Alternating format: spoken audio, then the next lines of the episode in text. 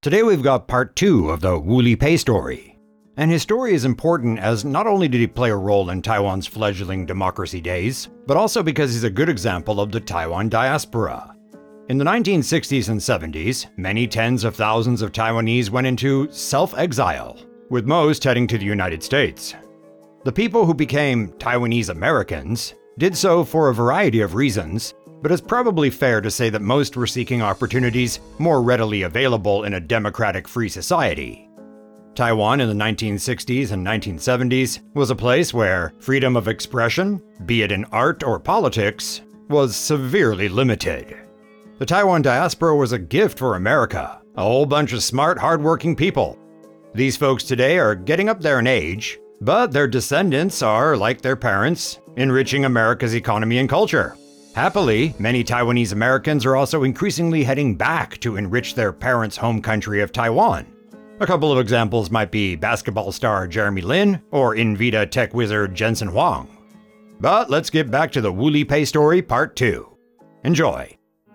Formosa Files is sponsored by the Frank C. Chen Cultural Foundation. Frank Chen, Chen Qi-chuan, served as the mayor of Kaohsiung City from 1960 to 1968 and founded the Kaohsiung Medical College.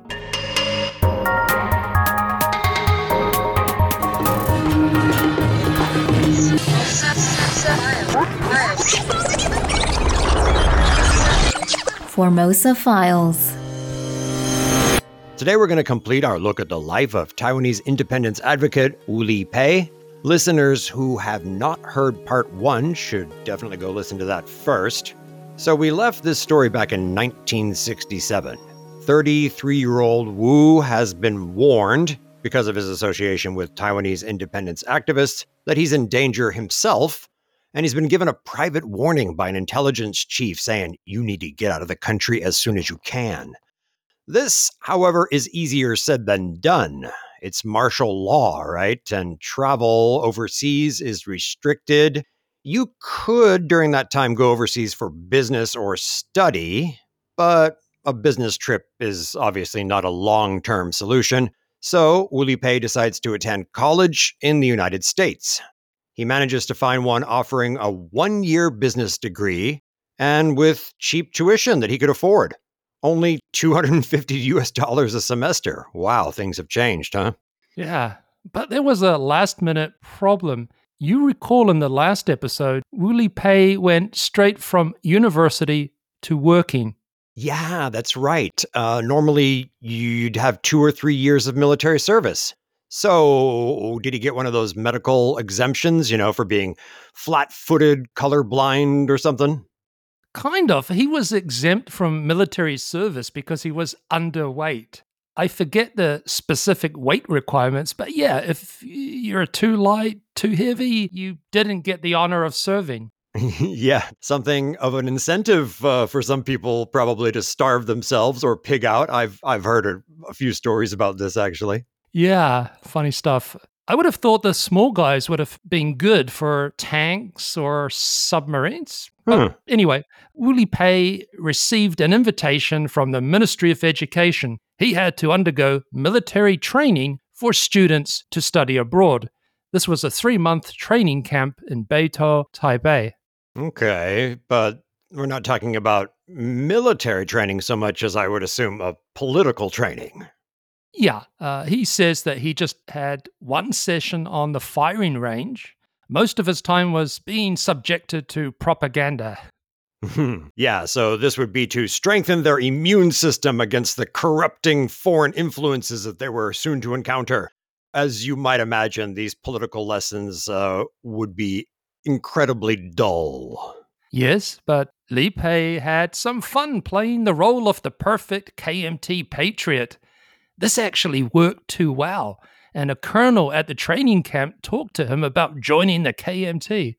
Li Pei said he'd uh, go look for a sponsor, but of course didn't follow it up.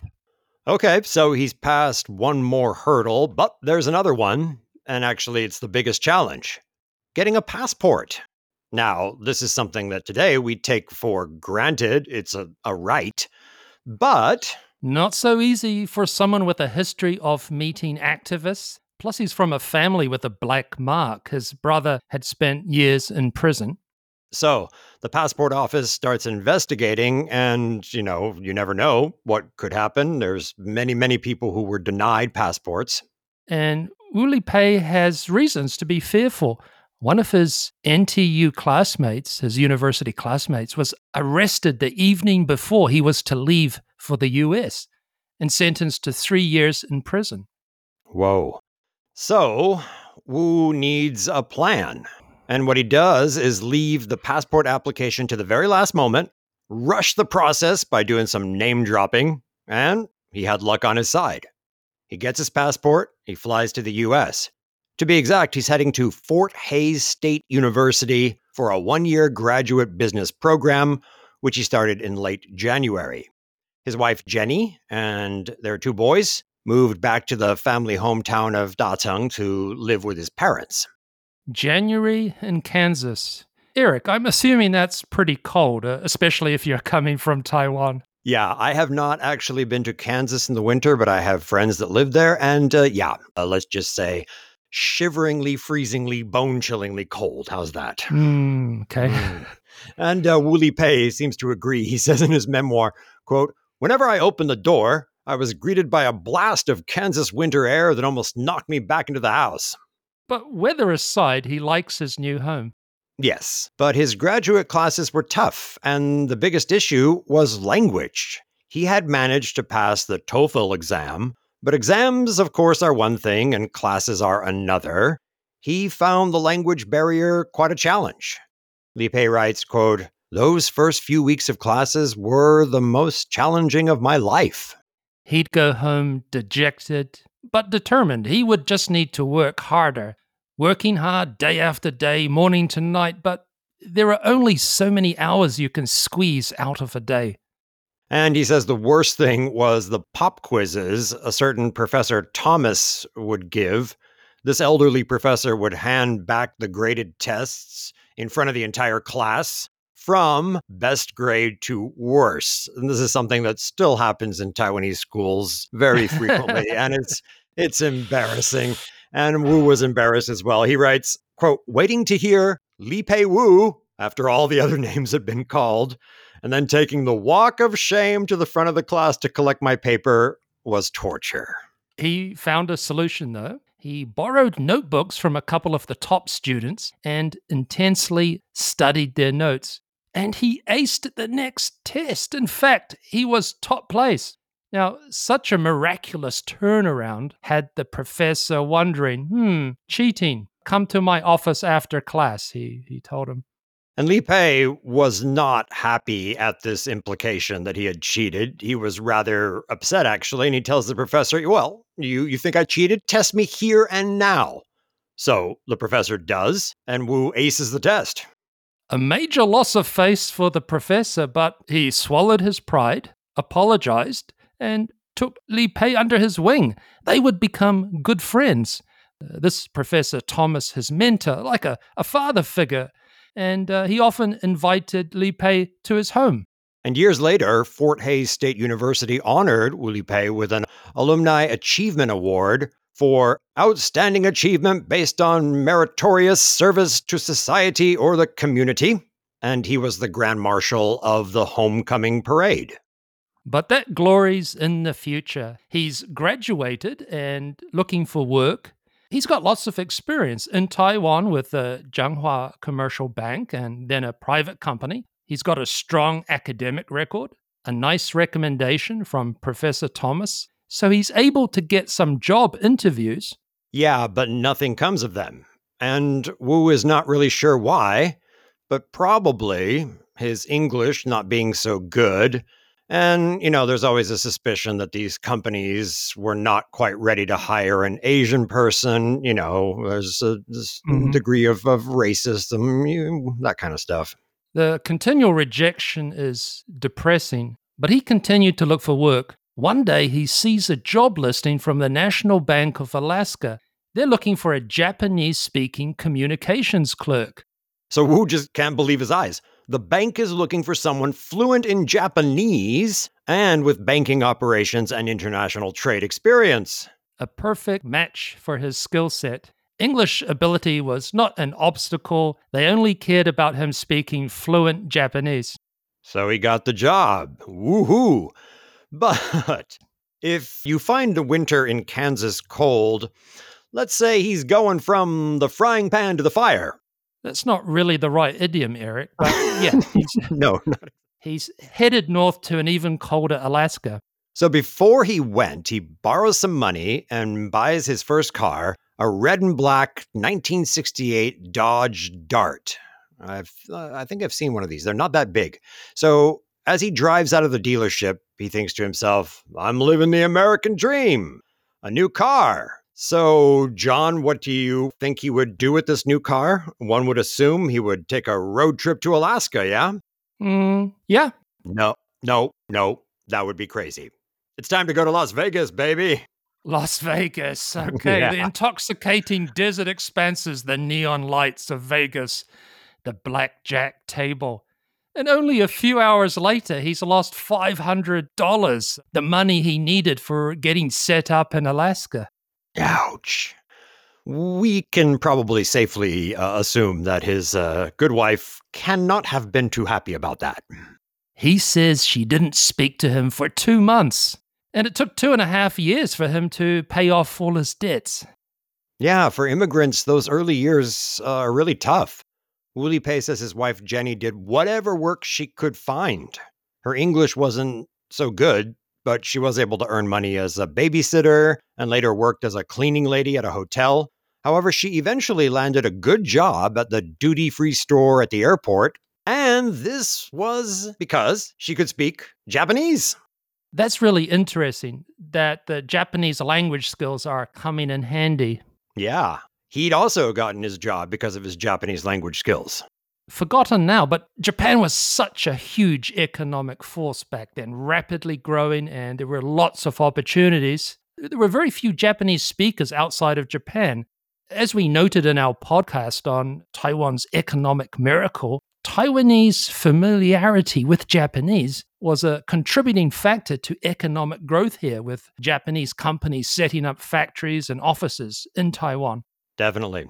So, Wu Lipei is working for the National Bank of Alaska in Anchorage, Burr, and made great progress. By the end of his seventh year, he'd been promoted to senior vice president and chief financial officer. In contrast, he writes, quote, My seven years of employment at CCB, so he's talking about when he was back in Taiwan, working in Taiwan, had yielded not one promotion. Then, in 1976, the Wu family became naturalized U.S. citizens.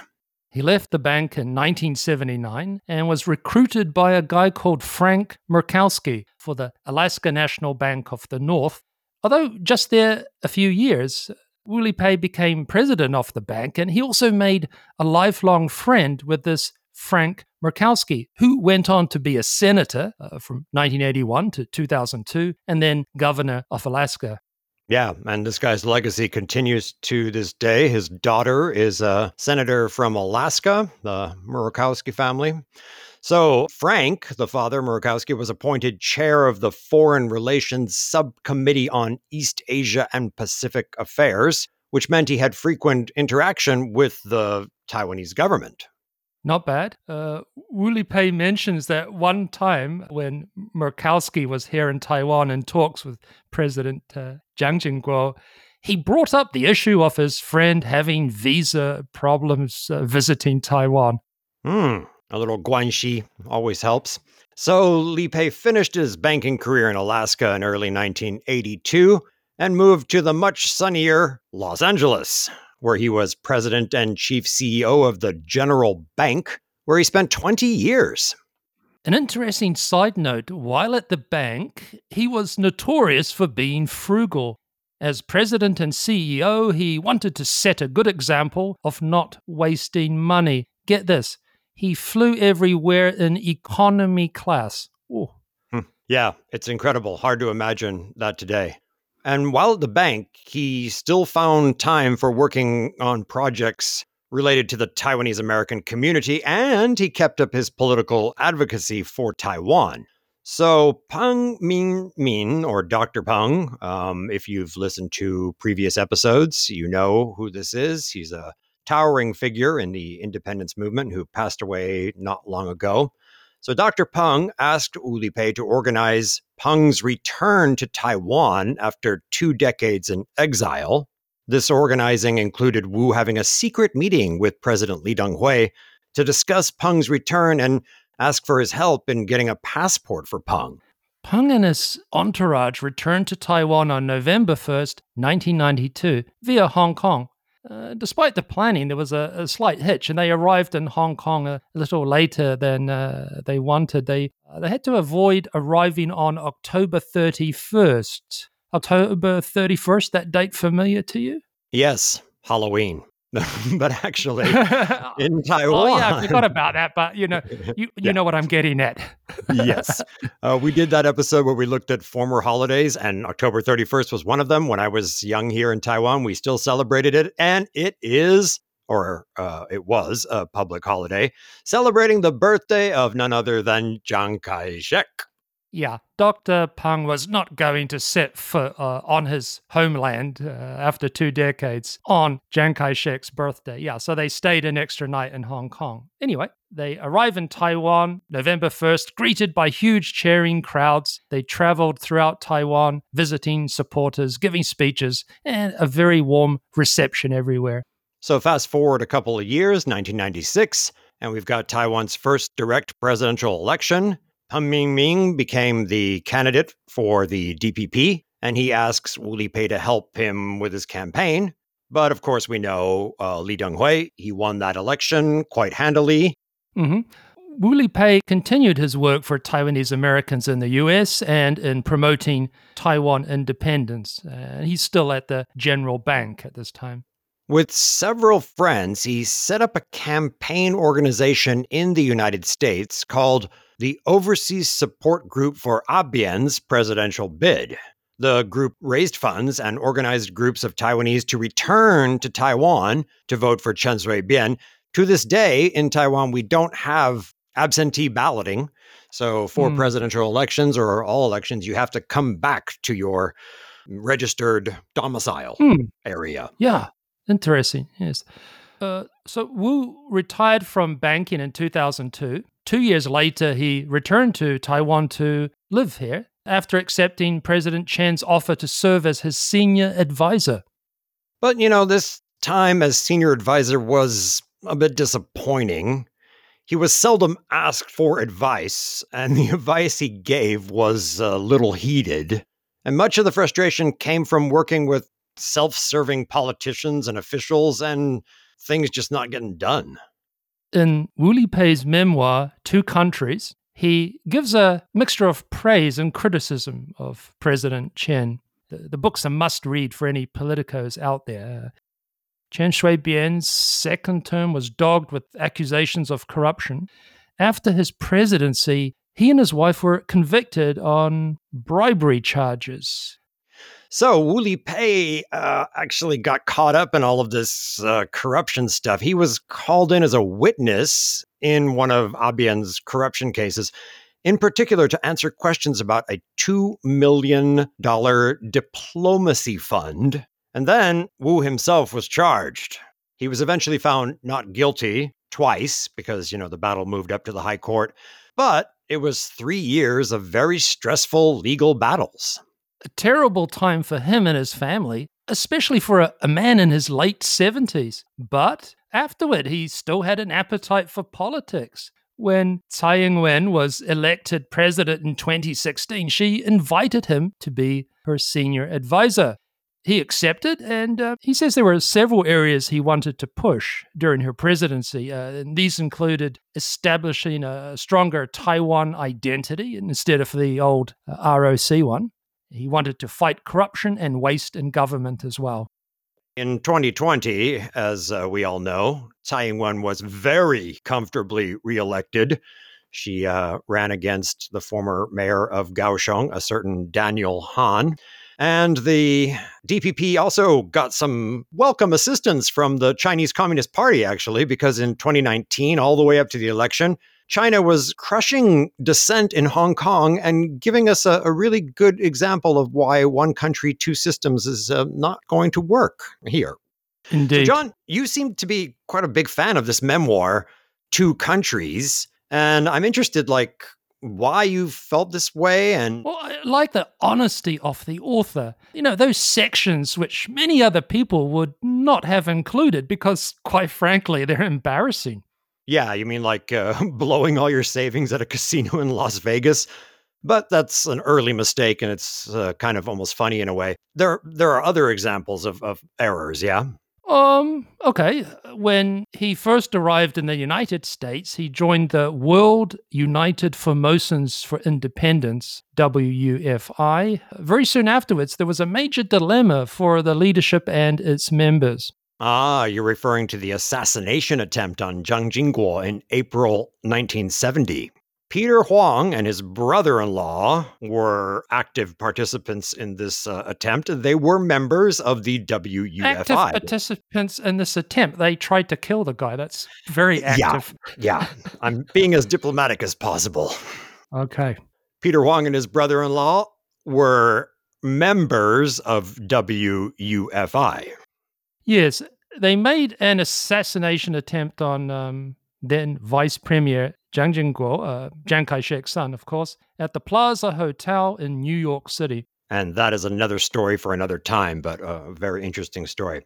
So, anyway, this World United uh, Formosans for Independence organization, uh, WUFI, the most established Taiwanese independence organization, it distanced itself from the two would be assassins. But this actually disappointed some of their supporters. And Wu Lipei was one of them. And he recounts an incredible conversation with Peng Mingmin and a friend called John. He says, quote, None of us were happy with uh, the organization's change to a less aggressive approach. We wanted something more radical. We believed a revolution was needed. End quote. I don't know if uh, they were drinking, but they were talking about establishing a revolutionary army. Here's a quote for you to read. Okay. Quote the three of us huddled in my living room, throwing out any and all suggestions. John said he knew of a Mr. Liu who actually had his own guerrilla force in a mountainous region near Seattle. Dr. Peng said he had some connection with a Palestinian militant group who could train our own revolutionary force. Wow, guerrilla force in the mountains, Palestinian militant. Oh, incredible, isn't it? They're sitting around talking about a revolutionary force. Yeah, it's absolutely insane. Um, it didn't get much past just talk, though, right? That's right. Uh, a few uh, inquiries, but yeah, uh, nothing concrete. Uh, no uh, militant revolutionary force eventuated. Yeah, thankfully. And in, in a way, it's not really a surprise, is it? Correct, yes. In his uh, memoir, Wu Lipei admits it was rather foolish. Quote, when I think back, I can't help but chuckle at our naivete and half baked plans. Although we had no clue how to execute a revolution, I can say with pride that we were earnest in our convictions and ready to lay down our lives for Taiwan. Ready to lay down your life for Taiwan. Um, yeah, doesn't matter what your politics are, right? It's uh, always impressive when someone mm-hmm. has a very, very strong conviction and is willing to take the consequences for it. But I, I'm sure I'm happy we didn't have an armed insurrection here because, mm. as it turned out, we became a very democratic, open society where you can advocate for any political position you want. Mm-hmm. In any case, it's time for John and I to lay down our commitment to these microphones right now. Um, John, what was the book uh, that you were quoting from today? Yeah, I'll give the full name Two Countries My Taiwanese American Immigrant Story. It's very reasonably priced too, so uh, yeah, go read it. That's all the time we've got for today. Thanks for listening to Formosa Files. I'm Eric Michael Smith. I'm John Ross. Bye.